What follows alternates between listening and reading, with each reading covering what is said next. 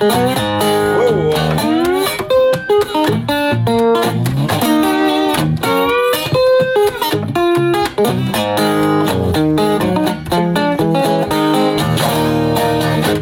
have only been home for 12 hours. Traveled over 2,000 miles yesterday just to get back here in front of this microphone to hang out with you guys on this February the 11th, Super Bowl Sunday in the United States of America, a world holiday in my book.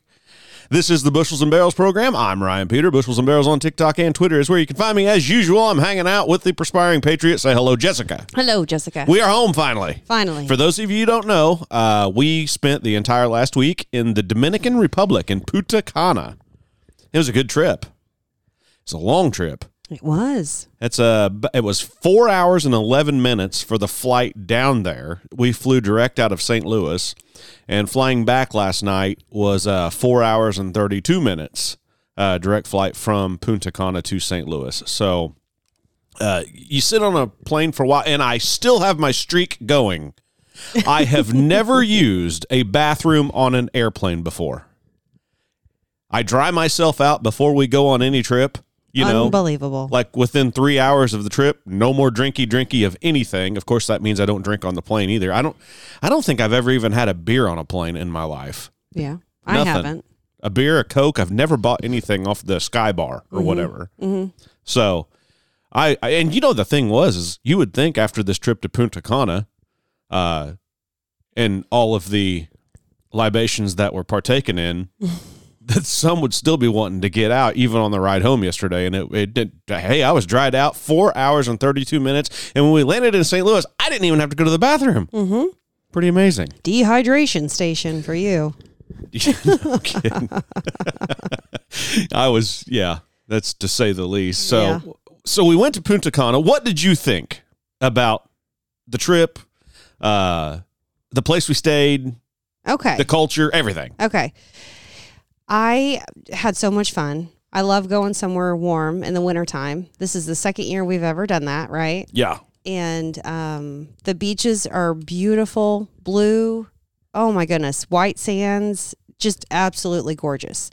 The resort, we were less than impressed with the bathrooms, right? They got what is it with these funky toilets? Yeah. Anyway, um, I will say the hair dryer that they provided, the resort provided, we stayed at a Dreams. It's Dreams Flora is That's where we one stayed. we went to.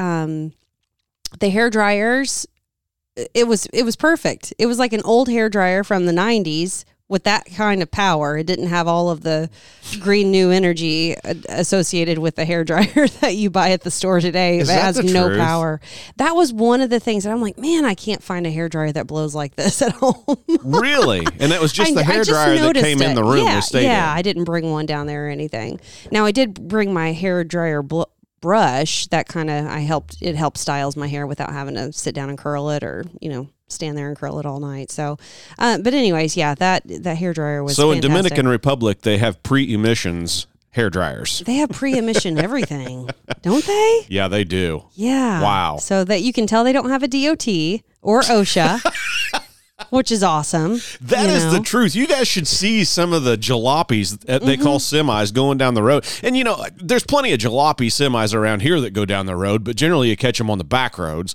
They don't go underneath interstate overpasses and places where the Mm-hmm. DOT would hang out. These trucks down there, some of them that we saw, we were just like, holy cow. I mean, wheels wobbling, and Mm-hmm. we're talking 18 wheelers here. Wheels wobbling as they go down the road. Uh, something that, like in America, if you would get caught with that semi, you just hand the keys to the officer and say, You can have it because Mm-hmm. Yeah. I'm never going to be able to pay all these fines. Yeah. The people were super nice. Uh, They were. Yeah, they were very nice. Now, we went to Mexico last year, Cancun, um, and that Maroma Beach was absolutely beautiful. Um, the resort we stayed at last year was was phenomenal. This one was, I don't know, how would you describe this one compared to last year? Um, it was it was nice. Don't get me wrong. It wasn't. I don't know how to explain it. It was it was a notch or two below. Yeah, there was tons of It was families. dated. It was dated compared to Maroma Beach. Oh yeah, for sure. It was a lot older. Yeah, for sure. So Um, but the bathrooms weren't clean. The you know the rooms weren't. we had a lizard in our room. Yeah, I thought it was a snake for a was second. hanging out. hmm Yeah, that's okay. Maybe ate some of the mosquitoes hanging around. We didn't really get eaten up or anything like that. No, It was windy uh, the last two days that we were there, but that's okay. I mean, we stuck it out. but I mean, it's a warm wind. Yeah. It was like 85 or I 87 can't degrees complain. outside. Yeah. I am not complaining at all about any of it. Now, I will say we were the minority. Americans um, were the minority there at the resort, which is different than traveling to Mexico. So there were a lot of, we met some people from Switzerland, um, a lot of couples, a lot of baby mooners, and then a lot of families. They, they take their quote holiday, which is a two week vacation, and they bring their whole family. I'm talking grandma, grandpa, brothers, sisters, and children. yeah. Yeah, everybody was there. You know, the thing I kind of So- gathered is so Americans, whenever they want to get out of the country and go to a warmer climate, Mm-hmm. it seems like to me, what limited traveling I've done, Americans go to Mexico, to Cancun or Mm-hmm. It's Cabo. a fast trip.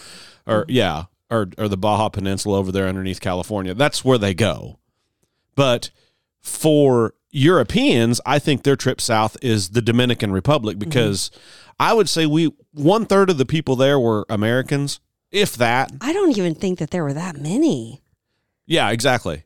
And then and then everybody else was from Europe. Yeah. Like everyone. Yes. It Yeah.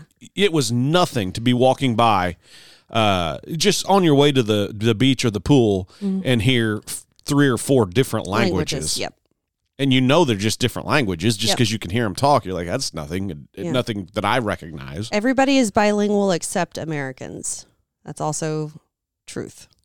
Yeah, I'm sure that's right. And, and yeah, yeah. Um, but yeah, we, we met we met all kinds of people from Europe. Um, There wasn't a whole lot of a language barrier though. Everybody could speak English. Most most people could speak the English. The biggest language broken English, but I, mean, felt like the biggest language barrier was between us and the people that work there. the staff. Yeah, Okay. that you know they knew like the bartenders knew Mm-hmm. the American names of drinks, but if you wanted to talk very much about them, uh, uh, very Yeah, much more I'm English still- than that. I'm still on the fence of they're probably told not to talk to us about you know their lifestyle or what they do you know because i tried to ask a few of the the bartenders there like what you know when do they go home they're there all the time they're there first thing in the morning they're there until the evening They are and I did, workers. yes yes and i'm like could you imagine like being in america and having a resort that you could just go visit and then nobody's sitting there complaining talking about their their how detrimental their life is and all of their Yeah. problems that they have. You know, and these bartenders were just there to serve and and the people there, the service was good. They look Um, nice. Yes, they're very presentable. Yep. Um they're all it seems like they are all they all just worked and and It's a totally to different serve. culture. Yeah, yeah. It's just a totally different culture than what we're used to seeing here. which you find that in Mexico too. I will say I at the end of our trip, I felt like we kind of annoyed people. And I don't know Our group or Americans? just Americans in Oh. general, just annoyed. And I don't know why I got that feeling that we were just an annoyance. We have a different way of doing things, just like any anybody else does. Um, but I don't know if it's just because we're so used to fried chicken and potatoes, you know, or if if it's just the way that we carry ourselves. I have no idea, but that I talked to Nicole and Ashley about that, and they kind of felt the same way too. So it was interesting. It was very interesting. That we were the minorities, though, for sure. Yeah. And I I enjoyed it. We had it. We had a good time. We went down the water slides, and we should have done that the first day. We waited till the last day to do that. Right. I mean, it we, was so- we acted like kids there. So much fun. Yeah, you and I enjoyed a spa day, and then you had a another spa day the day we left. Yeah. So um, that was good. yep. Yeah. I kept my underwear on this time, unlike last year. yeah. I wasn't going to go down that road again. yes, yes. Um, no, it was. It, I, had a, I had a good time. I had a great time relaxing on the beach. I was hoping that I would be able to sit on the beach. My my fantasy before we went, I had imagined sitting on the beach, being able to read a book and just sit for hours. You know. Here at the place that we visited, you could not because the locals came up all the oh. time. All the time. That's probably my biggest complaint is there was no I mean it's a public beach, but your resort is right there on the beach and there was nobody like monitoring these people walking up to you. So it was every 5 minutes and they would stand in between you and your view of the beach and try to sell you something. and try to sell you a necklace or a box of cigars. Yes. Or one guy came up said, Weed "You want weed? cocaine." You want cocaine?" Yeah. And he was totally serious. yeah.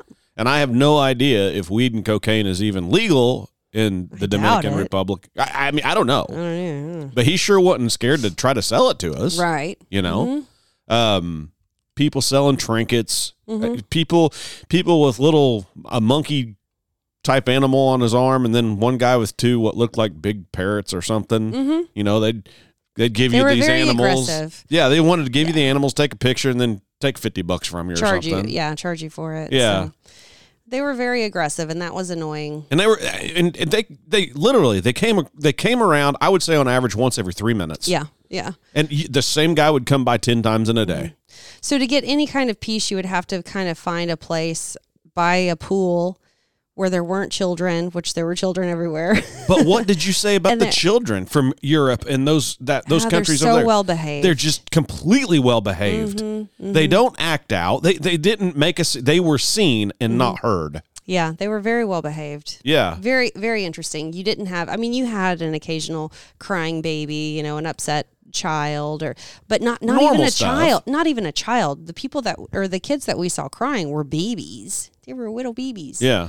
So it was very very very interesting um we had went back to the room a few nights early and we had turned on the tv and they had um armageddon on Which is my favorite movie Yes. of all time. As they, weird as that is. they that were is. playing that yeah and in then- English. Yes, and then they had Die Hard on one night, and then some Leonardo DiCaprio movie that we could never figure out what it was. But anyway, um, we watched that, and during the commercial breaks on their cable, something that stood out to me almost immediately was the lack of big pharma uh, advertisements. There were no bisexual relationships in the commercials. If there were families in the commercials, it was husband, wife, children. Yeah. That's it. Mm-hmm. Nothing like that. No LGBT, no no pride flags, nothing. Right. That was very interesting that stood out to me because you've got to monitor what's on the commercials when Alden's in the room. Which Alden didn't go with us. No, no, no, no. But I'm just saying, like here at home, if you just have local station radio or TV Oh, on, yeah. you've got to monitor what you're watching. And if you don't, if you don't watch it, you're getting two men holding hands, walking on a beach, talking about AIDS medication. Right. You know, Yeah. kissing in the background, Right. and my little, you know, my little kid is watching that. Like, what? It's a And not cool. yeah, That's no, not cool. No, we don't. We no. So, anyways, anyways, that was very that was very um very interesting to me. Yeah. No, Mm-hmm. yeah, there was none of your social issues type stuff that you that No.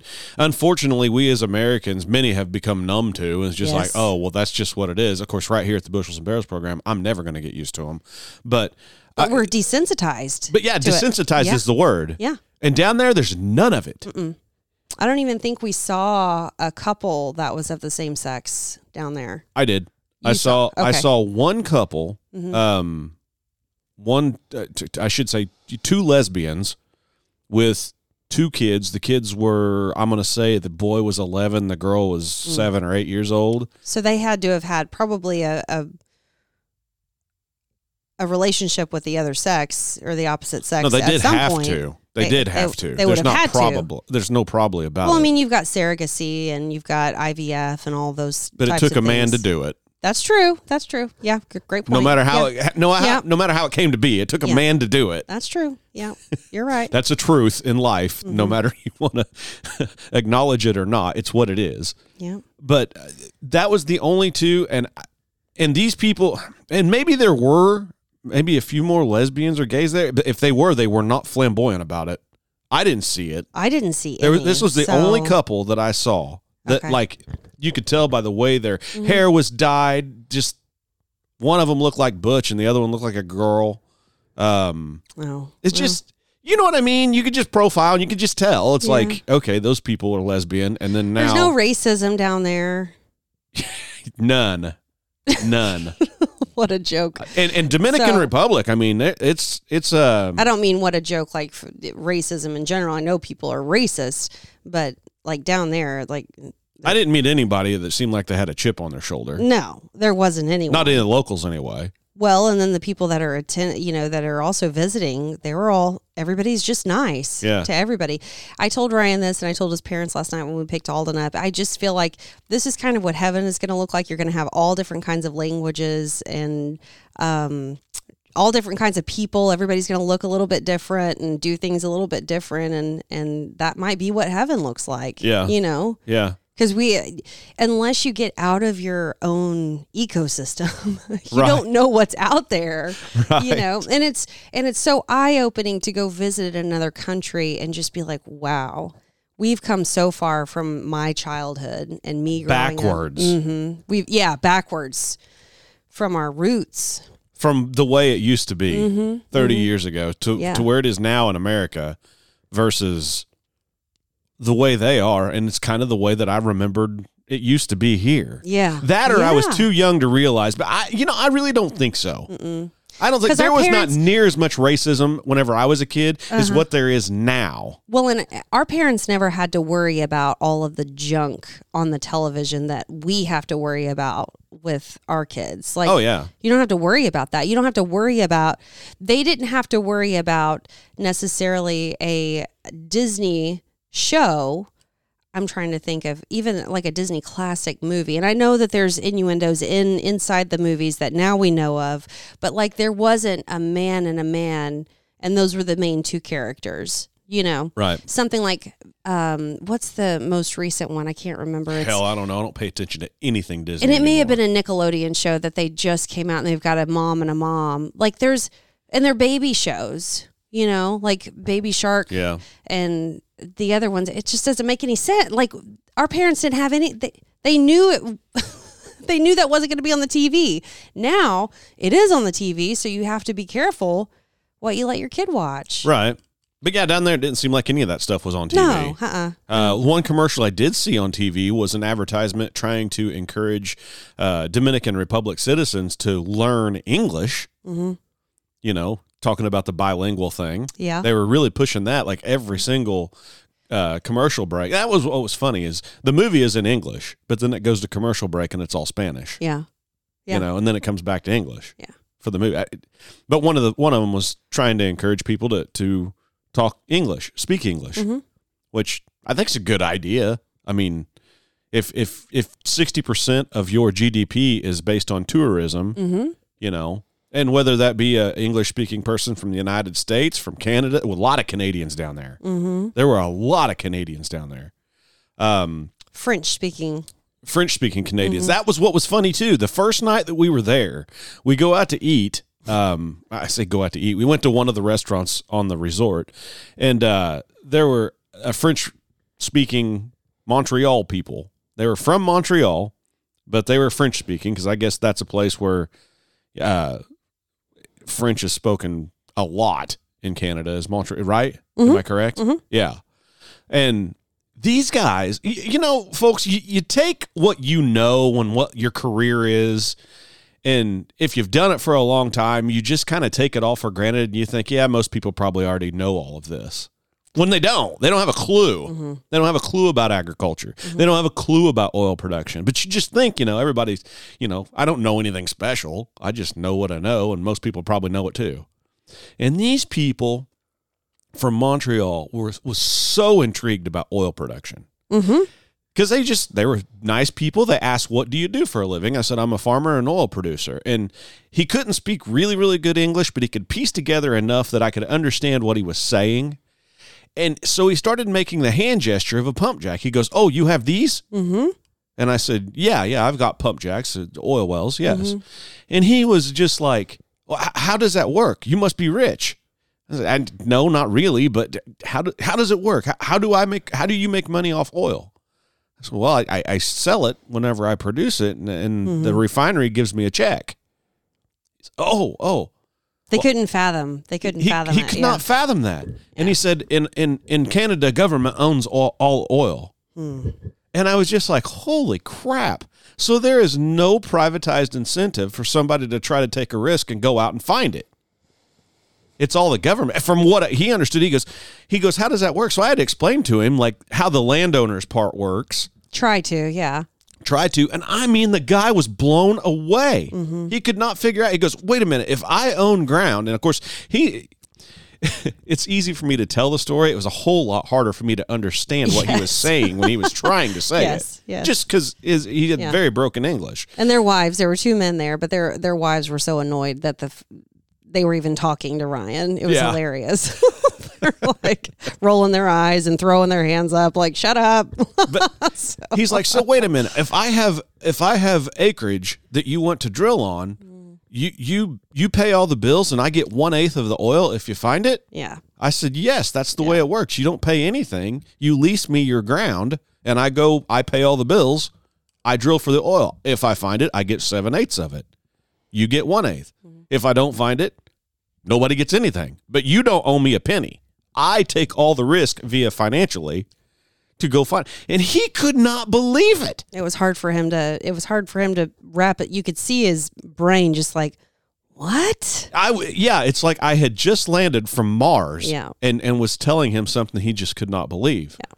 But it, it's it's that kind of thing right there when you start talking to people from other countries, um, you just you you just learn that like Mm-hmm. man, there's so much different out there than Mm-hmm. what we're just used to. And the couple that we met from Germany, he was a police officer, she was an accountant. And um, whenever we spoke to them about what you guys do, our husbands, and I said, We're farmers. And she said, Oh, you have pigs and horses and cows. And I said, No, grain farmers. She didn't understand that at all. Yeah, Like, there, I mean, nothing, yeah. nothing was there. And I'm like, Corn, Soybeans, wheat, so- yeah, she had no clue. They were. Right. It was kind of left field for them. right, So that was interesting. Right. Also. right. hmm And I forget that farmers are such a small. I mean, the community that listens to this podcast, we all are mostly from the Midwest, right? And we, it's just kind of a way of life. You just know farmers Yeah. everywhere you turn. You just know people who farm, and uh, these they don't. I wouldn't say So- we're mostly from the Midwest. We get emails all the time from California to New Jersey. I I'm mean, just a majority. I would say a a- lot of our our listeners are from our ag background. Yes, Yeah, yes, yeah. because that's where that's where your platform stands or land Right. landed really. Right, right. So very interesting. It was just very interesting. How was what was your viewpoint on the trip altogether? Now that it was a good time. I'm glad we went. Yeah, I'm glad we went. Um, the, uh, for those of you who don't know, I, I I don't have a very wide palate when it comes to eating. I, I don't. I don't I think have it's about an inch wide. exactly. I am I am a freaking hamburger and fries guy. That's what I am. Or I'm a steak guy, steak, and, potato. potatoes, Yeah, I, I I just we go to hibachi and eat. Yeah, I eat. Do I like it? Not really. It's not my favorite. Um, some of the wild shit they made at the the Mexican joint. I, the fajitas were delicious. they were okay. But my steak was fried to the plate. It was burnt. Of course, I guess that's not necessarily the Mexican part's fault. Yeah, Um, they had a buffet there. I couldn't have just I couldn't find hardly anything that was. I don't know. and see, I can eat anything. I can have oysters. I can have sushi. I can eat noodles. See, I, can can't do any of that. Shrimp. Oh yuck. yeah, hmm Yuck. I eat it all. Even their coffee. I, I, Mm-hmm. I- there was just something about their coffee. I don't know if it's too black or what it was. It just didn't taste good. So, unless I was drinking an alcoholic beverage, I didn't have a drink in my hand or water. Yeah, you Which a lot of you had to be real careful with the water Yeah. down there because I understand that the Dominican Republic's water is is equally bad or worse than what Mexico is, if that's possible. Okay. Um, so brushing your teeth, you know, you brush them with a bottle of water. You, Yeah. That's how you rinse your toothbrush out and everything. Yeah.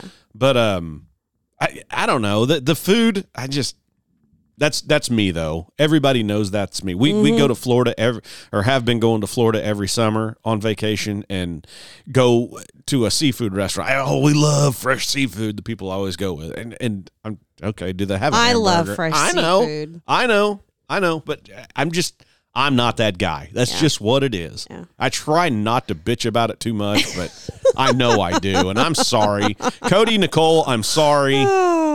I mean, Yeah. just I'm, I'm just not a big fan of world food. I guess you should you could say yeah. if it swims, I probably don't like Mm-hmm. it. You know, a lot of every time we sat down to eat, and of course we have dessert with everything. and The um, desserts were all right. the sugars are so different. Everything, as far as like the processed sugar, whatever they use, is not the same here in the state. It was still sweet, yes, but not that uber rich, just heavy feeling sugar. It wasn't. It's not. It's nothing like the state. So it's. Um, I actually looked into to see if I could bake with some of the types of sugars, and I still have to do some research, which I can get my hands on it. It's just a lot more expensive than just a regular sugar that you put in a cake or whatever. Um, but I'll have a hard time because I've been making bread here. I'll have a hard time making bread with anything other than just honey because that you know that works with your yeast but or it activates your yeast. I don't know. I it was just very different and i like it. I like seeing different things and having different foods from different cultures and stuff so i enjoyed all of it. No, that's fine. That, that's perfectly fine. I'm just telling you me. oh i know. Oh i know. For show. But their bread's always fresh and they made bread all the time. You know it was just always fresh. I don't know. It's good. Something I noticed Mhm. on the resort that I don't think I ever noticed noticed like I noticed it down there. How normalized extreme body art is. And you said you didn't notice it. I'm talking tattoos. yeah I bet over half the people there had tattoos. Mhm. And whenever I say tattoos, I mean I don't mean like the a, a little you know something on a wrist or something on a leg or, or Yeah. you know ankle. I'm talking like shit that covers up your entire arm or entire leg and it's men and women. yeah And now granted as we said that we think that we were less than one third mm-hmm. uh, American down there. So that, obviously, I was looking at a lot of other countries where tattoos. I mean, I, I don't know. I think I- it's a generational thing. I think I didn't notice it as, as much as you because I'm a little bit younger than you. And so I'm desensitized to seeing it. that could be. I think that's why. But I mean, that's my- and I'm not a big tattoo. I've got nothing against tattoos. If somebody wants to go get one, hey, whatever, it's your body, go do it. But I, I don't know. I it just it it's nothing for me. I wouldn't want a freaking tattoo of a baseball on my arm the rest of my life. yeah, there were a lot. Now that you now that you say that, And it was and guys I and and, I girls. remember I remember seeing a woman having one all the way down her spine from her neck to the you know to the backside of her bikini. Yeah, I do remember seeing that now. right. Yeah. And I mean, I'm not saying it's good or bad. I'm just, it's not my thing. Mm-hmm. I'm not attracted to stuff like that. But I, it, you just look at it, it's like, man, I'm in the minority. Yeah. It almost almost felt like Yeah. because I don't have a stitch of ink on my body anywhere, Right. and these people, I mean, some of them have sleeves and Mm-hmm. and all over there. Of course, down at the beach, you know, you're in nothing but either a bikini or, or your swim trunks, so Mm-hmm. you can see everything. And maybe that's part of it. Maybe that's part of it. It's just Yeah. our climate said that you know dictated that nobody had many clothes on, so you see everything. Mm-hmm. I don't know. Not a whole lot of extreme obese people down there. That was weird too. Americans were the fattest people down there. I, I I don't mean that bad, but I mean every other country did not have just Bertha Big Jeans walking around down there. you know what I mean? What are you laughing at? Bertha Big G. well, the first day that we were there, like you really got that. You think that's funny, don't you? Where did you come up with that? I don't know. Hell, one of my best friends, Mike Isle, used to say that all the time Bertha about Big Jeans. yeah, old Bertha Big Jeans over there. Oh, that's funny. Uh, but so the beach, I'm going to say It's was true though. That is a that is one hundred percent fact. It- well, and here something anecdotal here, but the beach was what would you say, hundred foot deep from the from the shoreline to where the sand ended and the resort yeah, started. say yeah, About yeah, hundred foot. Yeah. Well, this is what was funny. If you walked in the first thirty foot from the shoreline to the first set of uh, loungers, You might or might not understand what anybody says because they're all speaking a different language. Right. You go to the very back, like a hundred foot off the beach, everybody spoke English, and they were all from American, and they were all fat. For real. I'm being serious. It's what it was. Cody showed me that the first day we were there. He goes, Really? he goes, dude, underneath all these shade like, Uh-huh. you know, the things that's made out of palm leaves that they sh- the shade, whatever they're called, you know, little huts, Yeah, like umbrellas. Umbrellas, like yeah. Fixed umbrella. yeah. right? Cody's like, dude, look at all the fat Americans at the very back. I had no idea. Yeah. I never paid attention truth. to that. But I I did pay attention to the people like you could tell the people that were Americans, they just continued to put sunscreen on all the time. And other people that were walking the beach, they didn't have sunglasses on. And I don't know if they had tanning lotion on or what, but they didn't have sunglasses on and they were walking. Yeah, yeah, that's Very probably right. I- But you know, you talk about being thin. Okay, so now we're back to the food. Mhm. Look at the portions that were served whenever we'd get a meal. mhm, yeah. Uh, your potatoes was about the size of a strawberry. I mean, that's honestly Yeah, every they time called it a baked potato. they called it a baked potato, but I mean the baked potato itself. So one meal I got, I got two baked potatoes because Mhm. I thought, man, that's going to be a lot of carbs. No, Yeah. the potatoes were the size of a strawberry. Yes. It was tiny. Yeah.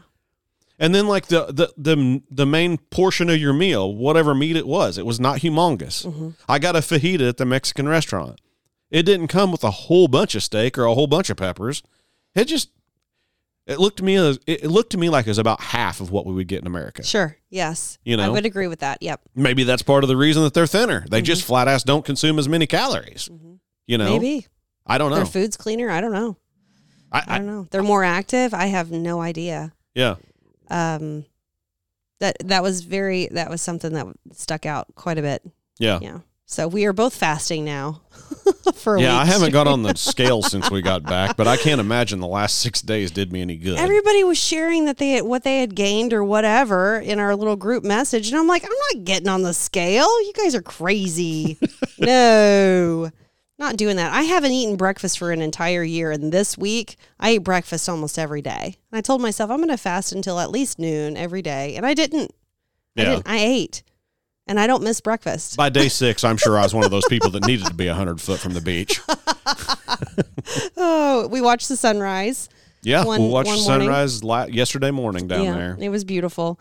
Um, the far, you know, the five seconds that we saw of it. Yeah. It was kind of cloudy, but Getting out of Dominican good. Republic was interesting for me. yes, Uh, so you check into your airline on your cell phone, and they wouldn't let me check in. yeah, Everybody else got to. yeah. So I had to go to the desk. Uh, so T, so whenever, so we flew Frontier, which is not my favorite airline, but it's the cheapest, so that's what we fly. And Frontier wouldn't let me check him in or let him check himself in on the app.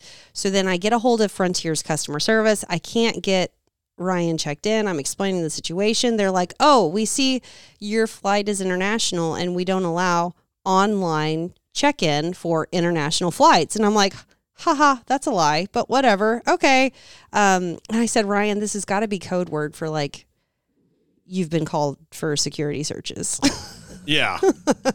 and when we got to the airport, that's exactly what happened. Yeah. hmm Yeah, so so we're checking in, and one of the uh, security officers at work there takes my passport and says, "Follow me."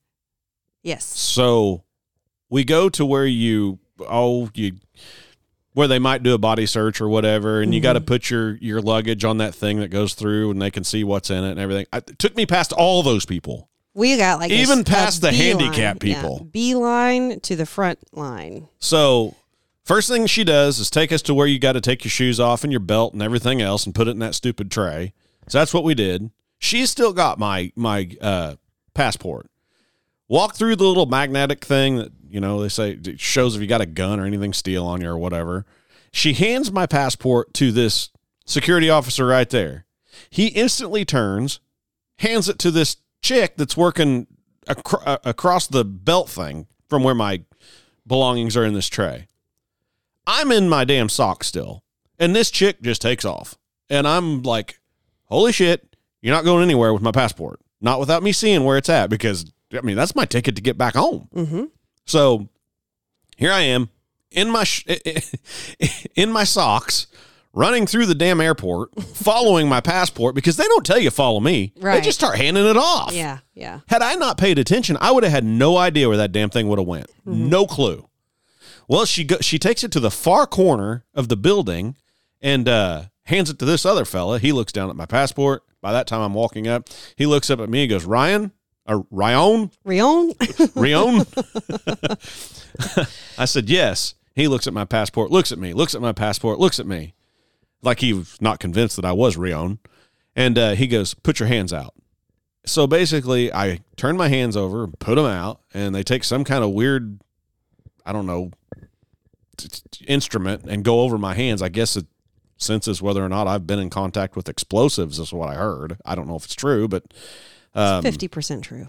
fifty percent true, fifty percent false. Who knows? But they did whatever. They scanned my hands for something, and uh, he looked at me, looked down, and he took a blue stamp, stamped it on my boarding pass, and We guarded that for the entire time until we got home. Yep. And that got me on the plane. Mm-hmm. Thank goodness. What do you think about coming into St. Louis though and having to go through another- customs? But another thing that we had to do is your name was like on the on the overhead um Intercom. yeah, the intercom. Yeah, they kept I, and I didn't know Peter it. I to couldn't St. hear. Louis, Rion Peter to St. Louis or whatever. You need to come up here to the gate 21 or whatever. And uh, we had to prove that he had the blue stamp on his boarding pass or else he was not getting on that plane, Right. period. So that was Totally interesting. random it was very interesting. Yeah. Yeah. But it was safe. I mean, they were they allowed me to stay with Ryan the whole time and I grabbed all of our luggage that was getting checked while he was running through the airport with the socks on. So, it was just it was it was good and it was fine and it was fast and easy. Um, Well, you know what I think is kind of stupid about that? The way that's handled is that they just start handing your passport off to people and don't tell you what they're doing with it, where they're going. well, yeah. And then there's already a language barrier because I guarantee you the people that I was following had no, they couldn't, they wouldn't talk to, if they could talk English, they weren't gonna. right. But I mean, imagine if you're 18 or 19 years old and for some reason you're passing through that country or just whatever, whatever the reason is, you're a traveler and you don't know how important a passport is because you've never done it before. Yeah. And then just haphazardly not paying attention to where it goes or anything. uh, You could get yourself up shit creek without a paddle pretty good there, right there, don't you think? Mm-hmm. But I don't know. It, and then coming back, just getting into St. Louis and going through customs, and the whole time you're sitting there, it's almost like these people don't want you to come home. And you're guilty for coming home. What do you bring them back? So we land early. We Like, land- yeah, we like were 15, 30 20 minutes early. we were 30 minutes early on the tarmac and i think we were supposed to land at 624 and we got there at like 550 something Okay. anyways um so we taxi over to our gate and the pilot comes on the intercom and says we haven't been approved from customs to get the door open yet so that's what we're waiting for like what So then we sit there on the plane. Yeah They won't let us off no because customs isn't ready. they haven't approved us Yeah. they haven't approved our flight what's that mean I don't know. everybody on that flight got approved To get on the to get flight. on the flight Exactly. So, anyways, go on. So we sit there, we wait for them to open up the stupid door. Well, finally they open up the door, and I tell you what, I, I- don't know if if part of their job description, and when I say there, I'm talking about the customs and the the agents that work there. I don't know if their job is to be assholes Mm-hmm. and try to act tough Mhm. or not, but it was simple to see. The entire plane was Americans coming back from the Dominican Republic, not China, not Iran, you know, not Iraq. Mm-hmm. We The all Domin- look like we were from St. Louis. We all look like we just got back from vacation. yeah, burnt, toasty. Everybody just kind of had Yeah. a tint of red to them. Exactly. Mm-hmm. And just the way they look at you as you're you're coming in to where you stand in line to go to the four agents that look at your passport. They got to take your picture, ask you a million questions of what were you doing, why were you there, BS. And I'm just sitting there, and in this line, I'm just like, this is taking for freaking ever. This is so stupid. And then you have all kinds of people pouring across the border, pouring across the border in Texas, coming from God knows where, and they don't have to stand in line to do shit. Mm-hmm. They walk in, could give the fakest name a fake because they don't have a passport. Oh, here, have a cell phone, and here's a prepaid gift card or a Visa card. Ta ta for now. And they treat us as we're coming back into the States like, where have you been? Why were you gone? What were you doing? And what are you bringing back with you? Yeah. And this Palm is before we get to the luggage claim. This Yeah. is just Yeah. Well, showing them the pla- passport. Yeah, So that's true. Yeah. then we get to the luggage claim, and then we get our bag, and you have to. What was that? What's the It's the- certificate? It's, called the declaration. Anybody that's been out of the country knows that you have to fill out a declaration. of Yeah. what you're bringing into the country that is not of origin of our country, and so you have to put down the monetary amount, how much it's worth, how much it costs, whatever. Everything was zero. We didn't bring. We didn't even bring Alden a gift from Punta Cana. right. Nothing. We Right. didn't, maybe a sand or a gnat, you know, got in our suitcase. That's about it. So Some sand. That's it. so we get our baggage, and we're getting ready to exit the ter- the immigration terminal Mm-hmm. to where we're just out in the free again. But before you exit, well, after you get your bags, you got to hand this declaration to, to a cop, and this cop was Less than pleasant. less than pleasant. Korean descent. I mean, for what it's worth, we accepted him. And I think I, I don't have no problem with a Korean being here legally. But he was a Korean cop and he's no he was not nice. He was actually just a dick, is what he was. and he's just you hand him the deck. So we're in line. Person in front of us hands the declaration. All right, go. All right, go. But every so often he would tell somebody, go right, go around the corner. We got to check your bag. Yeah. For what reason? So here I am. I got the I got the full deal down in Dominican Republic, and now we get back to America. And it's like, okay, you're still guilty. We got to figure out what the hell you're doing. mm-hmm. So everybody in front of us got to keep going, and then what do they do? Nope. You and Jessica got to go over here and go through security yet again. And it's like, this is ridiculous. This is absolutely ridiculous. And it just, mm-hmm. I mean, I'll go back out of the country because I had fun. Mm-hmm. I'll, I'll do it again. But my bitch is the fact that down on the southern border, none of this happens. So, and the lady is asking about the declaration. She doesn't have it because the the officer took ours, which is who's taking everybody's. That's fine. And then she says, "Do you have any anything that you're bringing in from the country from the Dominican?" And I said, "No, we don't have. We have absolutely nothing other than what we took down there. We have absolutely nothing." And she says, "Do you have any mari- marijuana?" she pronounces it really weird. Marijuana. Yeah. And I'm like, no, ma'am, we don't have anything. And then she said, do you have, she continued to ask these questions. I said, no, ma'am, we have zero. We did not bring anything back. And then she continues to say, well, do you have palm tree, palm leaves? Do you have anything made out of wicker or any, just asking, you know, Soil. yeah, anything. And I said, no, ma'am, we did not bring anything back with us. And so I, she said, place your bags on this belt, yada, yada. And then I placed the bags on the belt. Well, then they weren't spaced out far enough for her. So she says, we've got to keep our machine. And if we only keep our, you know, if they're close together, then we lose our machine. And I'm like, oh my gosh. The problems that Americans have that other countries don't have, they just do their job you know? And they're asking all these questions, and she's just giving me this look like, I don't believe a word you're saying. And I'm like, this is a They joke. They did. We were. That's exactly how I felt. We were guilty of coming back home. Uh-huh. Yeah, yeah. So, anyways, by the time we were done, and somebody had taken out our last suitcase and grabbed it as though it was theirs, and Off the baggage claim. yeah, and then we stayed there until the last bag was done, and somebody threw it back on the buggy, or Unzipped. yeah, it's just just dumb. Somebody made a mistake, and we I don't know why when wait you're. for it. Yeah, uh, whatever. Anyways, so we were aggravated getting out of there and just waiting and then being asked all kinds of questions like we were criminals. And so then I said, yes. And this makes total sense because our southern border, people are bringing in smallpox and the bird flu and probably swine flu or whatever else they're bringing in without vac- vaccines. and fentanyl And fentanyl. you name it everything you want pours across the southern border And here we are and here's a free sub scrutinized. like whenever we were in line getting ready to meet the or to to show the passport part Uh-huh. i didn't say it too loud I, I mean i made a couple people chuckle around us but i didn't say it to where the the border patrol people could uh yeah. could make my life hell Uh-huh. but i was just like i wonder after i show my passport if i'll get a free cell phone and a get, uh, visa gift card Uh-huh. you know but i mean seriously But I mean, it's a true story. It's sad, and it wouldn't be like And the It would be rent a cop they had standing there staring at us as we came off the plane. He was dressed up. eh, I mean, a big guy, but plenty of fat on him.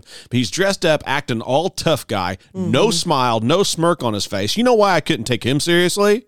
You could tell that probably just four years ago he got rid of the gauges that was in his ears.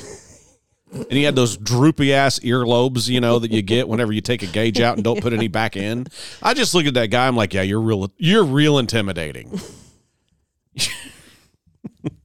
like he stared me down. I was trying to get a smile out of him. He stared me down. Oh, he stared me down oh, like yeah. I was just a just a dirty, rotten scoundrel for coming back home. man, we paid for this. Yeah, this is my taxpayers at work. My taxpayer money at work. Yeah, this is fantastic. What wonderful service. And the lady, you know, getting us out of the parking garage was so rude. Just, it is just a culture shock when you go from everybody is nice to the people at the airport. They were nice, even though there was a language barrier. They were still nice Oh yeah, and they weren't mean. right. Like, and then we get back to St. Louis and people are just rude. it's, it's, it's a slap in the face. yeah. Like, Welcome what back did to we do to you? What did we do to you? We didn't do anything other than just be here, and we're already annoying you. Okay. Right. All right. Right. Whatever. Exactly. Makes us feel really good. Welcome to America. yeah. Yeah. USA. I got a different direction I want to go with today's program. Okay. I, I've got some news printed out, but maybe I'll just save it for next week or Okay. next time. We've been talking quite a bit. We have. We have. Yeah. Um, so today is Super Bowl Sunday, and uh, the uh, 49ers play the Chiefs. And I, I saw a blurb somewhere online whenever I was perusing the internet this week down in uh, Dominican about these football players and their faith in God. Oh. And, you know, at face value, the second that I thought about it, I was like, well, boy, it'd be pretty easy to have a, a real profound faith in God whenever you live their life. They live, they're living the life of a rich, famous person. They have the, they have the fast car and the house and the girl. Mhm. I mean, yeah, it'd be really easy to be thankful, right? Yeah. I mean, you would Yeah. think. Yeah, You'd whatever. think they, Yeah. they got so much more than Sure. most other people. Sure.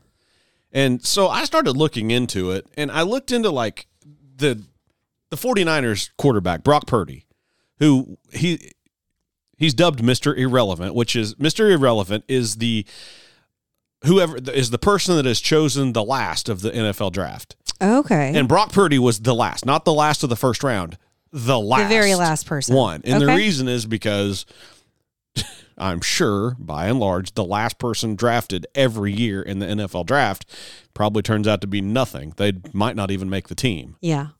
Well, Brock was the last guy. Okay.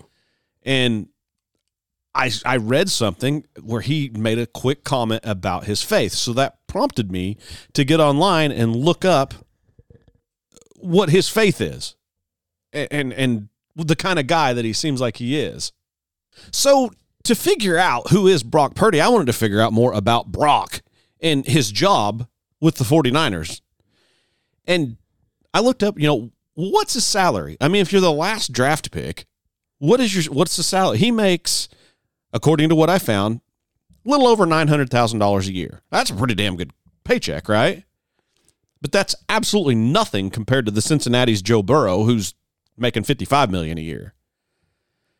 So you would think, well, not you would think, it it could be imagined that perhaps if you didn't have the right mindset, you could say, well, I'm kind of pissed that I'm only making 900,000 and I made it to the Super Bowl and Joe Burrow, I don't even remember if they made it to the playoffs this year and he's getting 55 million. How does that work? Right? Mm-hmm.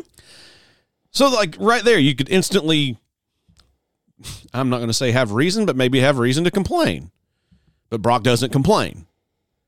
Um so here here's here's a soundbite of of Brock Purdy from this past week whenever a and and this is the stuff that NBC cuts out. This is this is the the things that NBC cuts out when it in regarding to to God and athletes because you know they did that with C, CJ Stroud there a couple weeks ago uh, at, the, at the post game interview. They did. Yeah, they came up to CJ Stroud after the Texans had won and asked him about the game, and he said the first thing I would like to do is thank God.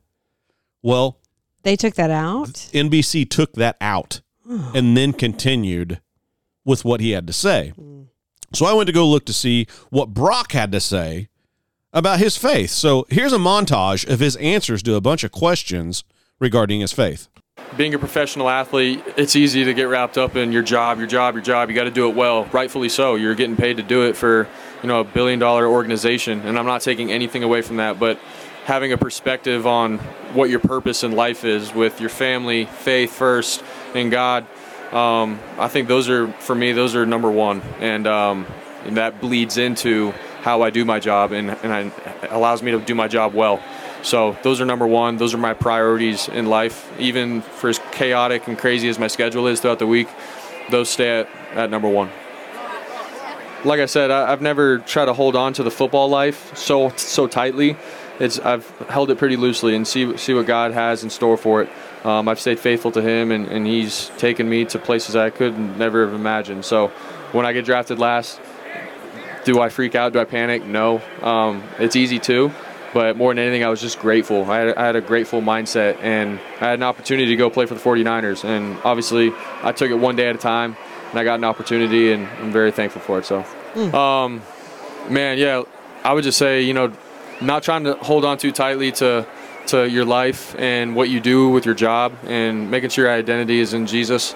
And um, and honestly, that's been the case for me in my life. I haven't um, you know, try to hold on to the football life. Being a quarterback, it's it's been about all right, God, this is what I do, but um, I am who you say I am, and and I've allowed that to sort of you know take over my life, and and He's taken me where He needs me, and so now here we are. Yeah, um, I mean, the bottom line is like life isn't about you. Like that's what I believe. You know, um, being a part of something bigger than yourself. Um, you know, you get wrapped up in getting all the glory and the fame and the status. It's I feel like that's a shallow life, and Yeah. um, that that can you know fade away pretty quickly. So for me, it's you know obviously yeah we're playing the Super Bowl. I'm very honored and thankful. I want to win a championship for this organization, but more than anything, I'm you know trying to just serve my guys on this team well and, and love on them well and the whole organization and everyone in my life. That's that's how I view it. So yeah. Yeah. Um, I mean, like I said, football is what I do. It's not, you know, who I am. Um, who I am is who God calls me to be, and, and that's it. So Jesus Christ is, is my rock. He's my Lord and Savior. That's who I live for. And that bleeds into, you know, how I love my teammates well, how, how I can have a good mindset, you know, when things are going well, when things aren't going well in football, in life. And so that's my identity. If it's in football, um, you know, you go through some tough times. It can, obviously, you just seek other people's approval. And for me, man, that's it's a tough, tough life, you know, to to have that kind of mindset rather than knowing that the verdict is is in. Jesus Christ already died for my sins, and I'm saved through Him, and now I can go and live my life um, through that. So that's that's my identity. That guy's 24 years old. Wow. I love it. 24. Mhm. I, I know people that's 44. I know I know people 64 that don't have that much faith. I question sometimes whether I have that much faith, and I'd say that's probably normal. But I, how can well, you to be able to stand on a global, you know, TV in front of people, I, I think that would go to somebody's head and say, you know, I have the ability to do this, and my ability is the reason why I'm here. Instead of looking at it like this guy is, he says, God gave me this ability, and it's not everything about my life. This isn't. This isn't what defines me. Jesus Christ finds Yeah. defines me. He gave me the ability. Glory goes to Him and life goes on, you know? yeah, And what a shallow life if the only thing you live for is your fame, sports. glory, and money. Yeah, yeah. Yeah. So Yeah. I love that. I, I thought it was awesome. Mhm. I, I really did. I, and and how easy would it be? And obviously, I'll never know. I will probably never know anyone who ever will be a person, a quarterback that competes in a Super Bowl, right? Mm-hmm. But how easy do you think it would be to not think like that? To think like I am so freaking awesome. Yeah. I think there's a lot more of that that goes on than than what he's touting. What do you mean? know? A lo- lot more of what? um, you've got the NBA players that you just don't hear this type of interview. But you think they still think it? I think that there's some. Uh, yeah, I mean, there's more. You don't hear. You don't hear people talking. uh, You do see some people saying, you know, glory to God first before they start any interview with the sports broadcaster or whatever. But not very many people will go on and, and talk about their faith like that. And Right. They'll just talk about their ability or the the team that they're playing against. Yeah, it's or- like somebody that gets an award. It's like the first thing they say, I want to thank God, and then boom, God's forgot about, it, and then they talk about everything else. yes, You know? Yep. I mean, and I'm happy that God was mentioned, but yeah, and he kept going on about Mm-hmm. it. And that was a montage. There were there were several questions that was asked, Yeah. and you were just hearing the responses there. But I don't know. A- And then so that prompted me to go look up Patrick Mahomes, right? Mm-hmm. I wonder what his faith is. And and here's a quick soundbite of what I heard of his faith. I mean, my Christian faith plays a role in everything that I do. I mean, I always ask God to, to lead me in the right direction and let me be who I am uh, for His name. So it has a role in everything that I do, and obviously, it will be on the huge stage in the Super Bowl that He's given me, and I want to make sure I'm glorifying Him while I do it.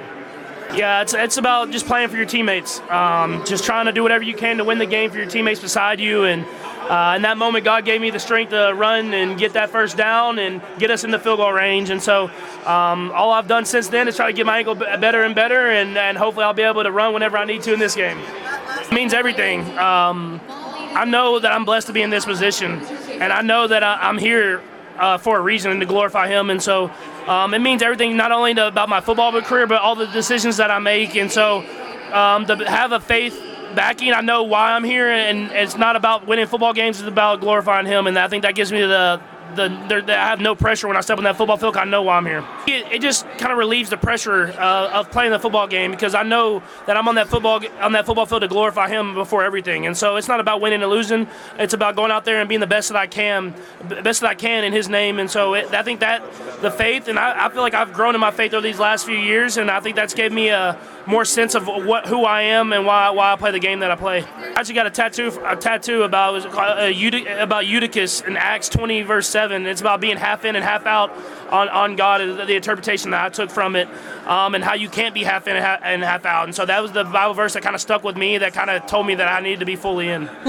Now that was Patrick Mahomes uh, before last year's Super Bowl, not this Okay. year's. Okay. But regard, I mean, regardless, the word's yeah. the same. yeah, yeah, You know, I, these are the things that, as the media glorifies these athletes, Mm-hmm. these are the things that they don't really say. I mean, I had to go find this stuff. yeah.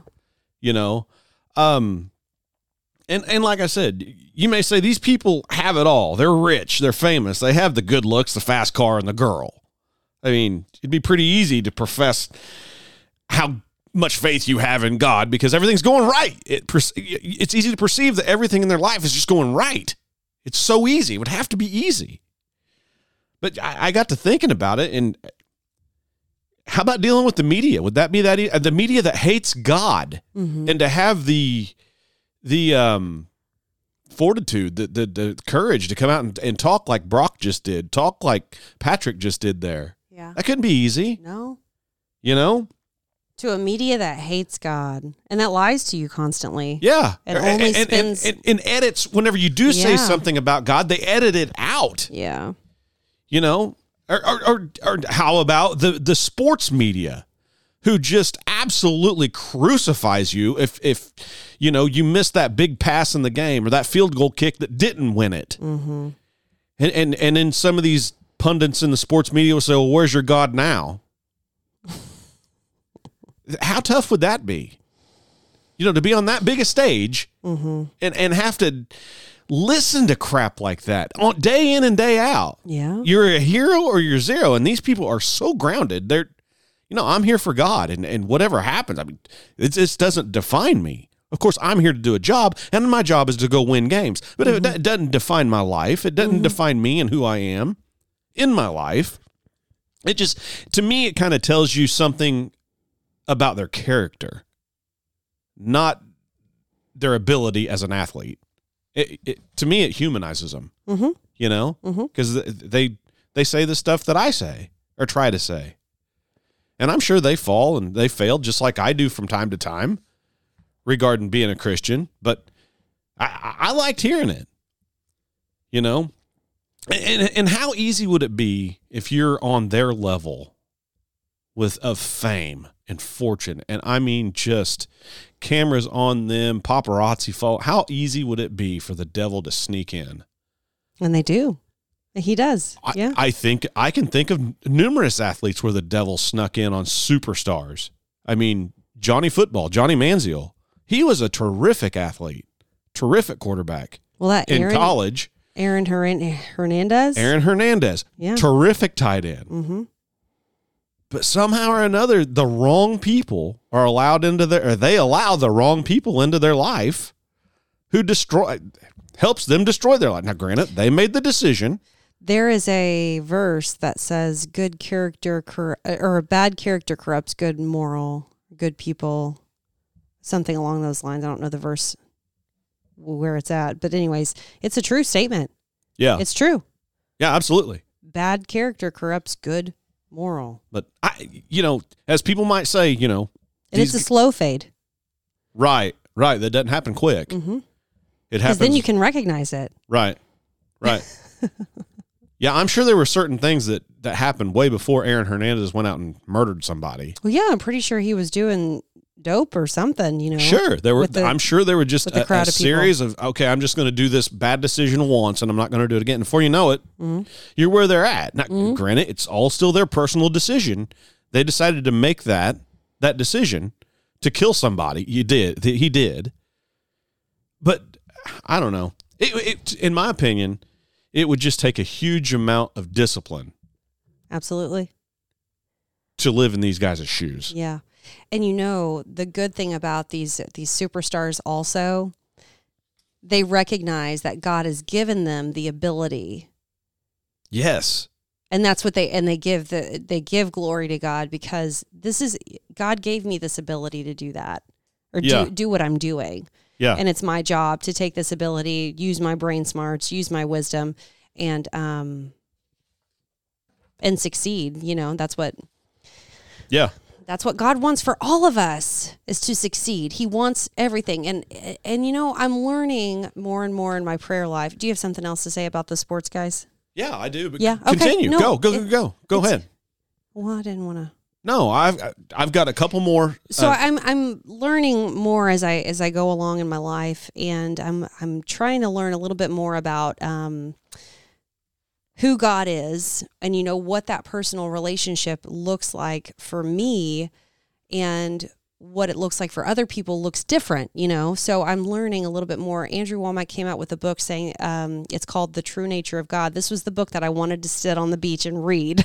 all week and maybe get through twice because it's not a large book but um, i didn't even get to maybe the first five pages because it just wasn't i it wasn't a quiet spot right. anyways so i am i am trying to get to know better the true nature of god because i grew up in a religion that taught me if you do something wrong you are going to be punished period.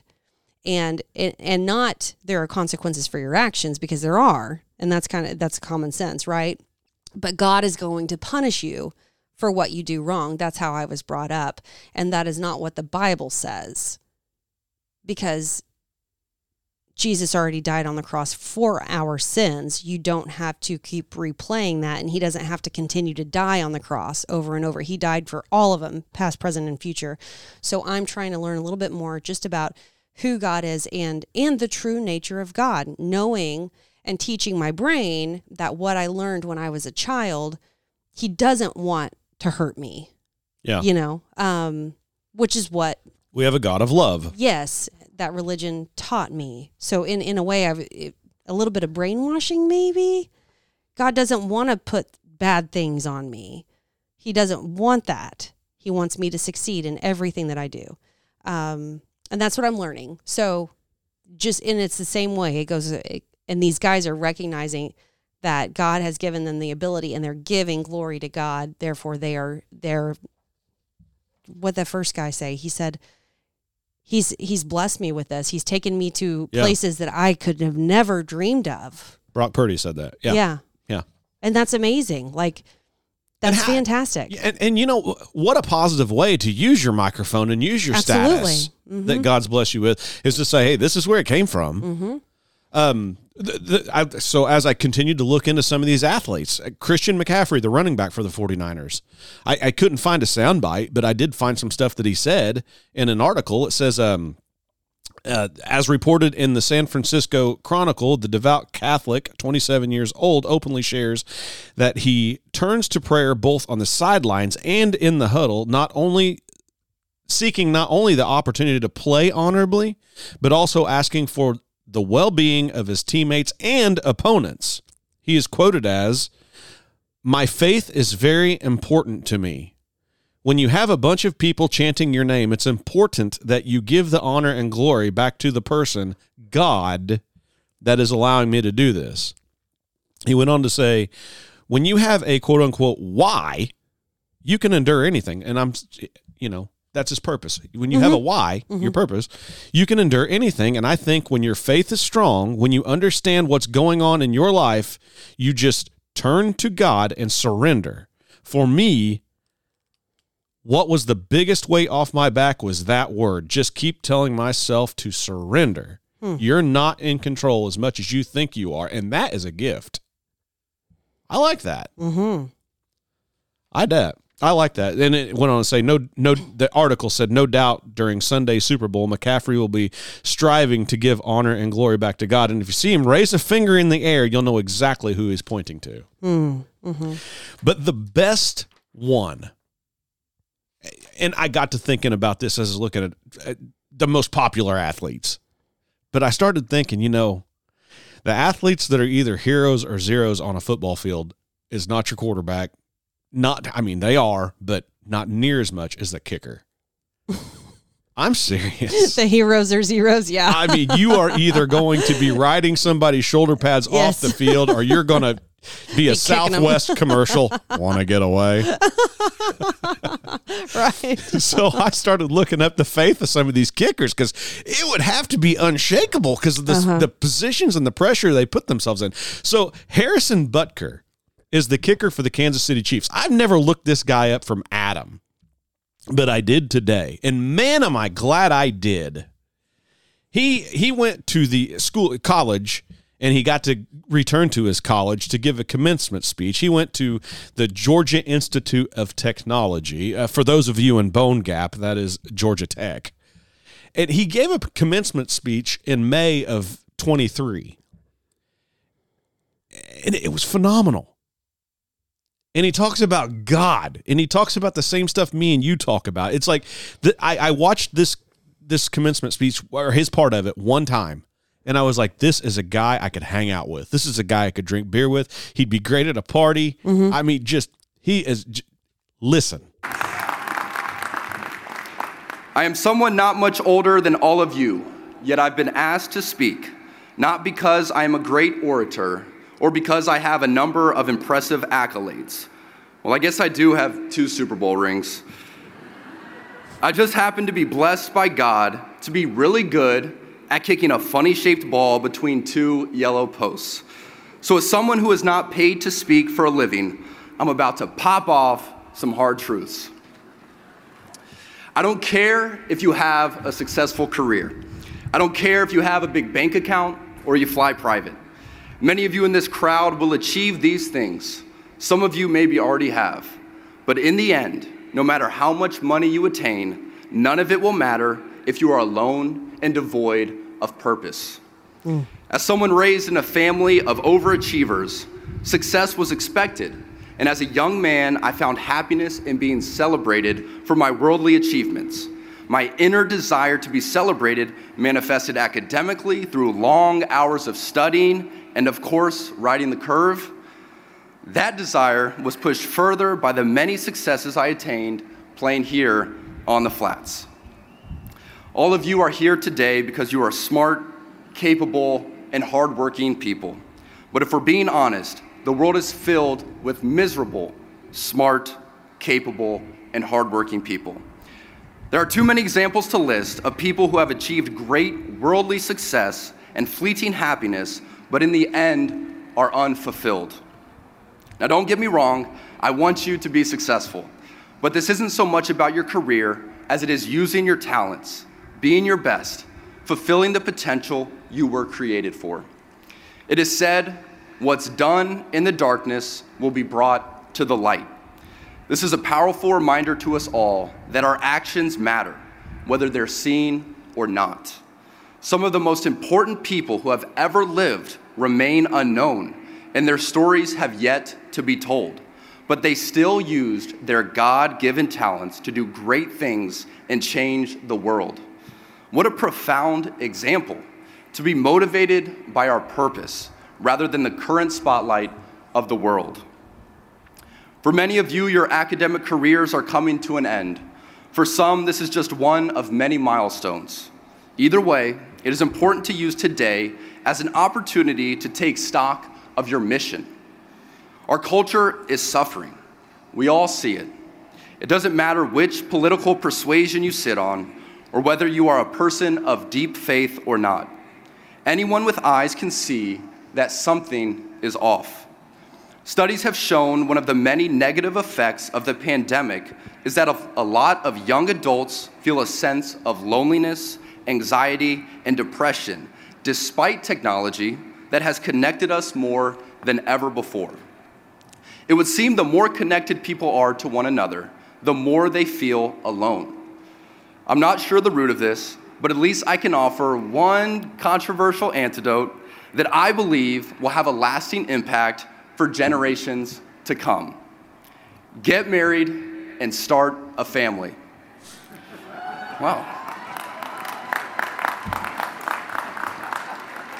I will say this is the, the most important ring I have right here. He points to Having his kicked the game winning field goal in both the AFC Championship and the Super Bowl, I have received a great deal of praise for these successes. They just announced that this Super Bowl was the most watched football game of all time. And yet, all of this happiness is temporary. And the truth is, none of these accomplishments mean anything compared to the happiness I have found in my marriage and in starting a family. My confidence as a husband and father, and yes, even as a football player, is rooted in my marriage with my wife as we leave our mark on future generations by the children we bring into the world. How much greater of a legacy can anyone leave than that? Sadly, we are encouraged to live our lives for ourselves, to move from one thing to another with no long term commitment, to have loyalty for nothing but ourselves and sacrifice only when it suits our own interests. This loneliness is rooted in the lies being sold about self dependence and prioritizing our career over important relationships. Recently, Pro Football Hall of Famer Shannon Sharpe was on the New Heights podcast with my teammate Travis Kelce. Or is it Kels? And he said that the one thing he wishes he could tell his younger self is that everything that you have accomplished doesn't mean anything because you don't have anybody to share it with. As you leave tech, you will continue to face challenges.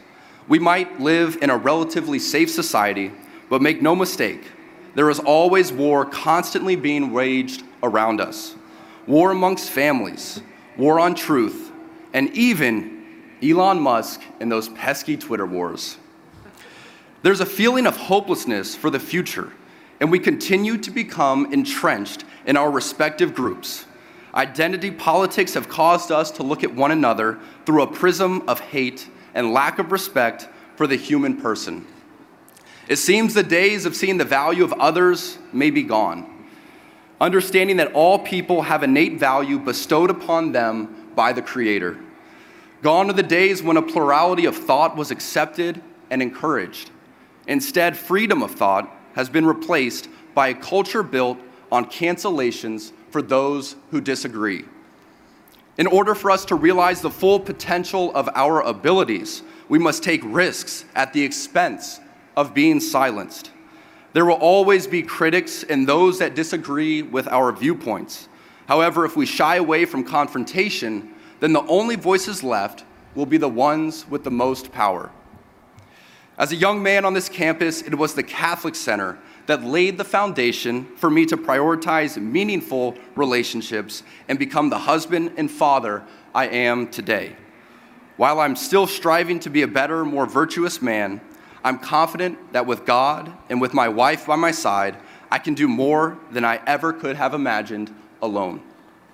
I pray that something I've said has resonated with you all, and that no matter what happens from here on out, remember your purpose Focus on meaningful relationships and know that with or without the spotlight, your life has value and you are meant for more. Continue to push onward to the heights. Thank you. What do you think about that guy? It's pretty awesome. That is totally awesome. Mm-hmm. And once again, these these are the stories that like I have to go seek out, or that we have to go seek out. I had no idea he was a commencement speech. You know, did a commencement speech. I had no idea. Mm-hmm. But whenever I started looking into some of these people, like they're fantastic people. And that was, I thought that was a great speech. You know, my favorite line about that was of the whole thing What? When he said, There will always be critics and those that disagree with our viewpoints. However, if we shy away from confrontation, then the only voices left will be the ones with the most power. Mm-hmm. That's pretty profound. Sure is. So every time that somebody says, Ryan, why are you political? Why do you and Jessica talk so much about politics and stuff like that? It's just everybody's just stuck in their well, if everybody's stuck in their beliefs, I hope the ones that don't believe what I believe shut up. That way I'm the one talking at the end with the most power. I, and I say I. I, I mean my ideology, not me, Mm-hmm. but my ideology, my my thoughts about the world, right? Mm-hmm. I think it's important we keep speaking Absolutely. just like he said. Yep. I really do. I, I think it's important that every time we get a stupid story from the media, like I try to seek out for this program, that we have fun with it and talk about it. But some great people in the NFL, and I'm glad that I did that research today, and I hope you guys enjoyed it. Um, I'm looking forward to the Super Bowl. Are you looking forward to the Super Bowl today? I think I'm going to go grocery shopping while you watch the Super Bowl. Okay. I bet you there won't be a whole lot of people there. I hope that's. I hope I'm there's still some food left. I'm maybe, yeah. I do know we needed some tortilla chips, but I'm not making your your dip that you like me to make, the sausage dip with Velveeta. I don't need calories yeah. right now. Yeah, you're wanting to you're wanting to weigh yourself today. Yeah. I want to see the damage that I've done to myself here in the past six days. Mm-hmm. Which we did stop at Cracker Barrel on the way home too. Right. We were all just Right. kind of wanting some real food. Exactly. yeah. So I didn't do the debt clock thing today. Okay. I just didn't even think about it when we started the show. And Yeah. I knew I wanted to talk about the Punta Cana thing. And I knew I wanted to get to these athletes that need to be celebrated for their Christianity, you know? mm-hmm. So didn't get to that. But I bet you we spent another $100 million just while me and you've been on here talking. I believe it. I'm sure because we're a little it. over an hour, and it's basically 100, 108 million dollars an hour is what we're spending It's crazy. every hour of the day. That's crazy. Jeez. I hope that we didn't complain about our trip because that's not what my point was was to complain. I don't I No, all I- we did we was talked about what we saw, what we, We- experienced. we had a great time. Oh, yeah. I hope nobody takes offense to what we witnessed. Um Well, they shouldn't. and just take it I, but I could see where people could get the wrong impression and say, "Man, you know, you're pointing out the obvious and I don't like it." oh, well, that's their problem, not ours. yeah, I just, you know, Ah, there, there goes me and my trying to censor myself. Stop self censoring. Yeah, that's yeah. That goes for all of us. That's me. Every Yeah. one of you pot lickers. You I'm don't need right to self censor. yeah. But anyway, well, I think we're going to call her a day right there. Okay. We got him one. Who are you rooting for? Yeah. After doing that research, I'm happy for all of them. You're not on a you're not on a bandwagon. Well, I mean, I love Christian McCaffrey when he said he prays for his teammates, but he also prays for his opponents during the game. Mm-hmm. Okay. I mean, that, that that's awesome. I love what Brock uh, Purdy had to say about his faith, but then I love what what Patrick Mahomes said. You can't be half in or half out when it comes to loving God. You got to be all in. I, I don't. I'm looking forward to a good game. I'm looking forward to the, the best athletes in the world that play football To going play. head to head. Okay. That's really what I'm looking forward to All right. be an entertaining game. And you know what? No matter what, some Christian's going to win and some Christian's going to lose. But they're all in it. I mean, not they're all, but these ones that I just profiled mm-hmm. are in it for the right reason. Yes. So, and are grounded. And I like that. And that's the reason I wanted to bring that to everyone. Mm, so, mm-hmm, mm-hmm. anyway, well, we're going to get out of here. Well, let's end with some football music. Want to? Sure. All right. Oh, yes. Is this football music? Varsity Blues, 1998. Foo Fighters. Hey, I like it. All right, we're going to move towards the TV. You guys have a great week. We will try to be here next week. Jesus Christ is still our Savior and our King. Lia Thomas is still a boy. You were born an American. Don't forget to be one. We'll see you next week. Adios.